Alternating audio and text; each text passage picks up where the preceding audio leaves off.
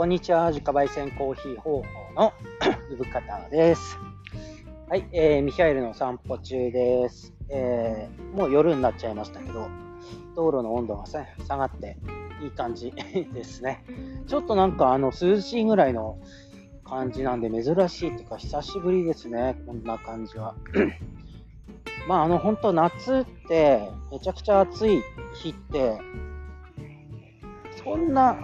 期間的にはね、あのー、まあ、お盆前ですよね。お盆の後って大体涼しい感じになってきますよね。なので、結構、まあ、海に行きたいとかね、あのー、思ってたらお盆過ぎると行く、なんかタイミング逃しちゃってみたいな、涼しくなっちゃってとかね、あのクラゲが出ちゃってとか、海に行きそびれるみたいなことはあると思うんですけど、だから難しいですよね。あの梅雨明けたら海でも行こうかなみたいな、えー、なんとなく気分的にはそんな感じですね。はい、えー、でも涼しいんですよね。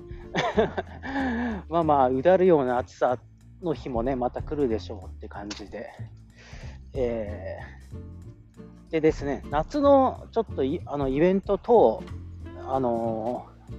ー、ありまして、告知ですけども、えっとですね、丘の上のマルシェですね、えー、出店することにいたしまして、これは9月の最初の日曜日かな、第1週の。ちょっと何何日だったかな。7, 7日ぐらいでしたっけね。え、7日？え？ちょっとあの、あやふやなんですけど、9月の最初の日曜日だったと思います に、えー、丘の上のマルシェで、金継ぎのワークショップをやりますね。うん。えー、ちょっとあの、飲食、コーヒー屋さんで飲食は、夏のあの時期に えー、大変なので やらないっていうのと、あと、コーヒー屋さん、あのー、丘の上のマルシェって大子町でやるんですけども、結構、あのー、競合してる方がいっぱいいらっしゃるんで、ちょっと、あの毎年ね、違うことやりたいなと思ってて、まあ、お花屋さんっていうところで何年かやって、えー、去年もね、金継ぎのワークショップやって、一昨年は他の上のマルシェ自体やんなかったですっけね。うん、で、丘の上のマルシェは11年目らしいんですよ。初めて開催してから。で、僕2回目から参加してるんで、今年参加すると10回目になるんですね。で、まあ、一区切りって感じかなと思っております。うん、で出店するのもワークショップっていう形で出店するのはね、もう2年続けてそんな感じになってるので、まあ、イベントの時にワークショップをこうやるやりたい人も、えー、どうなのかなって思ってて、暑い、暑いしね、あと、せっかくいっぱい出店してるのに、ワークショップで時間取らしちゃうのも悪いなとか思って、まあ、近日にね、やりたいって思って来てくださってるから、まあ、それは別にいいんでしょうけども、まあ、割と、そうね、集中力も変えてしまう感じだったので、ワークショップって形も、お金のマルシェに関してはね、うん、ちょっと考えたいなと思って、今年1回出店して、10回出店したってことで一区切りしようかなと思っている感じですね、僕としては。うんえー、あの大好きなイベントなので関わずっとね関わっていきたいなとは思ってるんですけども、はい、あとね、まあ、ちょっと時間時間的に遡りますけど、8月23日、これはね、僕、こ今年の夏の一番の山場なんですよ。えっとね、8月23日、笠間で金継ぎのワークショップをやるんですけど、まあ、笠間で金継ぎのワークショップをやるってね、なかなか僕は緊張するんですよ。なぜかというと、陶芸家さんの街だから。ね、陶芸家さんたちが いる、作動してる中で金継ぎっていう、い僕もちょっとね、あの無関係じゃないところから、あの、なんか、ペーペーのね、僕が、こう、ちょっとお邪魔させてもらってますよっていう感じで行くのでで、さらにですね、金継ぎのワークショップを、えー、やりますけども、その20 8月23日に関しては、えー、美術講師、あ、じゃあ美術教師、茨城県の美術教師さん20人相手です。いやー、ビビりますね。なんかね、茨城県の中の美術教師さんが、えー、みんなで集まって、毎年、なんかこう、講習、あの実技講習みたいな芸術のことをやってるんですって。で、笠間だから、あの陶芸をやったりすることもあるだろうし、なんか絵とかね、要はね、アート関係の活動を毎年教師が集まって、高校教師だったかな高校の美術の先生が集まって、なんかこう、まあ、交流しながら課外活動をするっていう。他のね、じゃん、他のジャンルみたいな。でそれで、その、金継ぎっていうところで、その、えー、お声がけいただいたんですけど、金本当の金継ぎだとね、3ヶ月以上かかっちゃう、少なくとも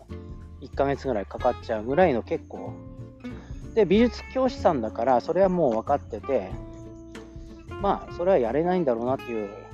思ってたところ、まあ、あの、僕がね、こう教えてる簡単金継ぎっていうところで、3時間ぐらいでできる講座なので、お願いしてもいいですかみたいな感じでお話が来て。で、まあ、その美術教師さんにが空いてたから、うーん、その、簡単金継ぎだからも、もちろん簡易的な金継ぎになっちゃうから、物足りないんじゃないんですかねみたいな話になって、僕、一回お断りしようかなと思ったんですけど、いや、全然、その 金継ぎっていうところを簡単にやるやり方自体知らないから、えー、ぜひぜひという形で、でそれを教わったらこう生徒たちにもこう還元できるかもしれないしみたいなお話をいただいたんですよね。ああ、確かにねって思って、その僕も簡易だ簡易金継ぎだけでやってるわけじゃなくて、本格的な金継ぎもやってるんだけど、簡易的な方を知っておくと、そのやり方としてはミックスできるから、あの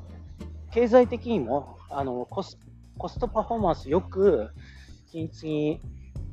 なんかちゃんとやりたいところは本当に金継ぎやるんだけどあの例えば1500円の器とかを1万5000円かけて直すっていうのもかなりハードルが高いことだから、まあ、なんかそこをコスト的に抑えながら金継ぎできるよってなると、そこになんかちょっと価値が出てくるんですよね。うん。まあ、安くできるよっていう、時間もかけないでっていう感じで。まあ、金じゃなくて、真鍮を使うとかね、いう感じで。えー、で、それがだから、まあ話戻りますけど、美術教師20人の前でワークショップやるんですよ、僕がね。できるかなって話ですよ。今まで一般の人でも10人をマックスでワークショップやってきたのね。それ以上だとパンクしちゃうから。でも美術教師さんだっただと、あの、一般の人よりはかなり器用な人が集まるから、あの、大丈夫だと思うっていう説得されて、えー、あ、確かにね、と思って。まあ、金継ぎってこと自体も何たるかも知ってるだろうし、まあ、人よりも、その、あのね、画材とか使ったり、いろんなこう道具を、アートに関する道具を使い慣れてるだろうし、まあ、筆なんかね、もう僕よりも全然使ってきただろうし、だから、できるよと思いますね。むしろ、あの なんだろう、何品もできちゃうかもね、みたいな感じ。で、確かにね、と思って、で、まあ、そこを僕は、まあ、講師っていうかね、サポートする感じで、こう、まあ、教えようなんてさらさら思いませんけども、ただ、えー、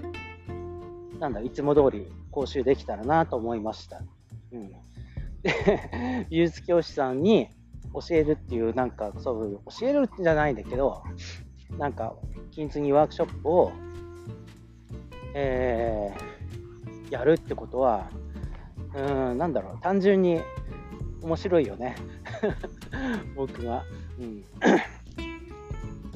そのアートの何たるかみたいなね、まあ、自分個人的に素人としてやってきた人間が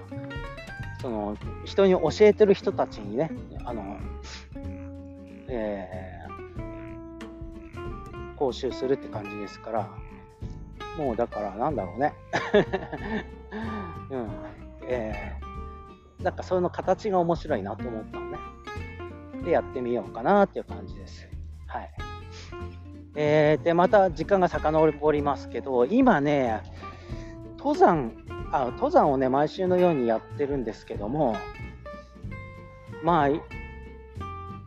飯出山っていう山があるんですね。福島県と山形と新潟にまたがある山なんですけどまあ県境としては結構面白くてその山頂の山道だけは福島県みたいなね。なんかこう福島県の一番こう幅1メートルぐらいの細い範囲を何キロにもわたって、えー、ほぼ山形とか新潟なんだけどなんかねこう枝みたいになって伸びてるんですよね。福島県の地図としては。まあ飯出山飯出山すごい、えー、綺麗で長くて険しくてみたいな山があって、まあ、どっからどこに登っても、まあ、見えてるみたいな山だったんですよね。雪かぶっててゼブラになってて。えー、素晴らしい。でもね、怖いんですよ、見てると。あんなとこ行けるわけないよ。行ったら大変な目に遭うだけだよっていうぐらいの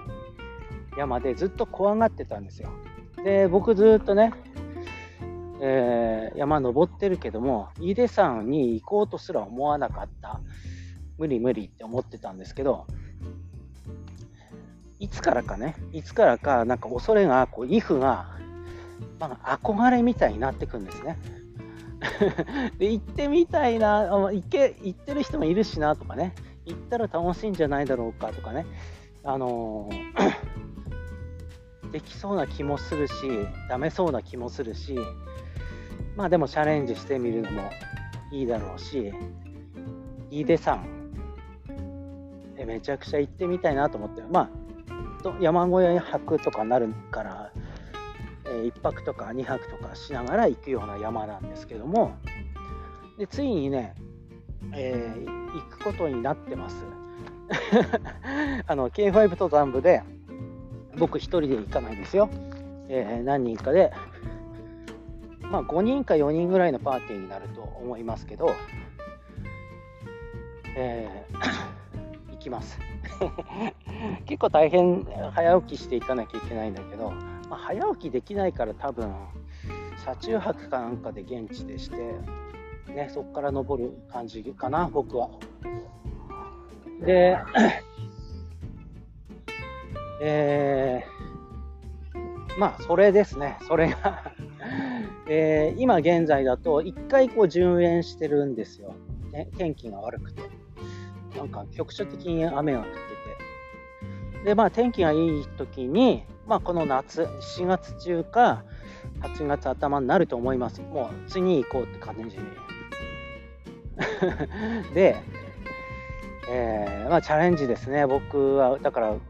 登山始めて、まあ、なんだろうな、一番怖いですね。一番ワクワクするけど。何があってね、そんな高くないから、距離、距離なのかな？まあ本当に1日 ,1 日9時間とか10時11時間とかなんかその間で2日ぐらい歩くんですよね。いや 大変っすよねそれはねで。できんのかなっていう感じもするし1日だけだったら全然できますよね。なんか2日、ね、ご飯用意とかして食べながらとかね、まあ、本当お天気次第だなと思います。晴れすぎても寒すぎても雨降ってもダメだろうし、うん、まあ運が良ければいけるんじゃないかな。運が悪ければ えー、撤退です、撤退。うん、まあみんなで行くから、心強い感じはするんだけど、まあ一方で、山で何かあったとしても、できることって、ね、まあ、みんなで行ったとしても、誰かが骨折したってなったら、できることないんですよね。救助を呼びに呼びに行くとかしかね。えー、まあ、1人で骨折するよりは全然いいけども、熱中症で倒れた時とかね、あの緊急性がある場合とかはどうしたらいいのかなとかね、まあ、方々手は尽くすけども、えー、なんかそういうあのリアルにそういうことを感じるしただ本当に綺麗なんか自分のなんかこう山登りっていうあの気持ちとかうんなんだろうこう年齢的なこともあると思います僕はね。僕の年自分の年齢を考えても結構あの、重要な参考になるんじゃないかなと思ってて。だから飯出山を登るか登んないかみたいな。これね若いうちにチャレンジして登っていたならなんだろうね。まあでも何回も登りたいってなるかな。もしかしたら。あんまりギリギリってことは経験がないので もうギリギリ帰ってきましたみたいな登山ってあんまりやったことがないのでうーん。まあわかんないけどなんかこう井出山登ったら何かしら何かしら何かしら変わるかも。意識が。なんかこう誇らしいのかもしれないです。自分の中でですけどね。うん。はい。なんかそういったチャレンジのこう直前ですね今はね。はい。あとなんだろう。なんかこう忘れてたと思うけど。なんか思い出したら。また。もうなんだ。はいあとですね。方法のベースショップ見ていただいた方わかると思うんですけど T シャツとかグッズ販売始めました。うん。あのでもあんまりあでもグッズ販売できるのは、えー、めちゃくちゃ嬉しいです。でまあ買ってくださって来ていただければっていう感じ。あとなんか、えー、バッグとかマグカップみたいなのも同時に同じデザインで、えー、売ってます。今現在ね、うん、でそのねそのでもねでもねっていうかあのー、グッズ販売って本当あれね。あのー、例えば自分で在庫を持って販売するっていうのはそれはなんかこうリスキーなんですよね。売れ売れなかった時のみたいなことを考えると赤字になるし。実際 T シャツ作ってみて赤字になったことも何回かあるし 何回かっていうかプラスになったことがない。でその在庫を持たないネット販売ネットでこう注文できる形にしたんですよ。まあ、僕が在庫を持つんじゃなくて注文いただいたところでこう作ってくれるっていう感じにしたんですよ。なんですけどそのまあ高くなっちゃいますね。原材料費原材料費っていうか原価か原価だけでも全然なので、全然するので、なんか僕の利益を削ってちょっとお安くしてる感じですね。本当利益ほとんど僕自身には返ってこない形にしてて、まあ多少ありますけどね。あの、なんだろう。数百円の利益。T シャツ1枚買ってもらえると、まあ、数百円僕に入る形なんですけど、まあ、値段見ていただければ結構ちゃんとした値段で売ってるから高ってなるかもしれないです。高ってなるかもしれないけどそれはね原価が高いんですよ。だから在庫を持たないリスクを取らないで物を売るとこういうことになるんだ。利益が全然ないんだ、まあ、リスクを負ってなんだろうこう大量に作って大量にさばけるっていうものでもないですしね。ちっちゃな焙煎所の、えー、仕事ですから。でだからまあまあいいかなと思ってもう利益とかなくなしで僕的には。で販売してますんで。まああのそのでも利益がね、多少入るんで、そこからなんかミハイルのご飯とかも買えるかなっていう感じで、えー、ミハイルはね、元気です、今ね。今、うんちしてますけど。で、その、グッズ販売したので、えー、ただ夏の間だけね、そういう感じにしてて、あと商品入れ替えるか、まあ、ちょっとあの、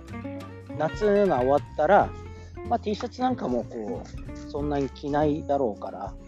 えー、値段的にはちょっと高く戻しますけども、えー、まあ、秋、秋頃になったらなんかスウェットとか、なんかトレーナー的なものとかもご用意できるかなっていう感じ。あとまあデザインとかいろいろ、まあ、あのコーヒーのパッケージデザインなんでいろいろありますからね。まあ、えー、作るの大変なんで、えー、時間もないんで、その、そんなにこう、頻度よくじゃないけども、季節ごとにちょっとずつ入れ替えしながら、なんかこう、好きな人に、えー、来てもらえたらいいかな、みたいな感じですかね。えで、色なんかも、その、基本、その、あんまり、まあ、落ち着いた感じの色しかないんですけども、えー、よろしければ見ていただいて、買ってください。あの、全然売れないとかは悲しすぎるんではい、えー、そんな感じです。はい。なんかいろいろこう喋りたいこともあったんですけども、ちょっと。はい、今日はここまでです。ではでは。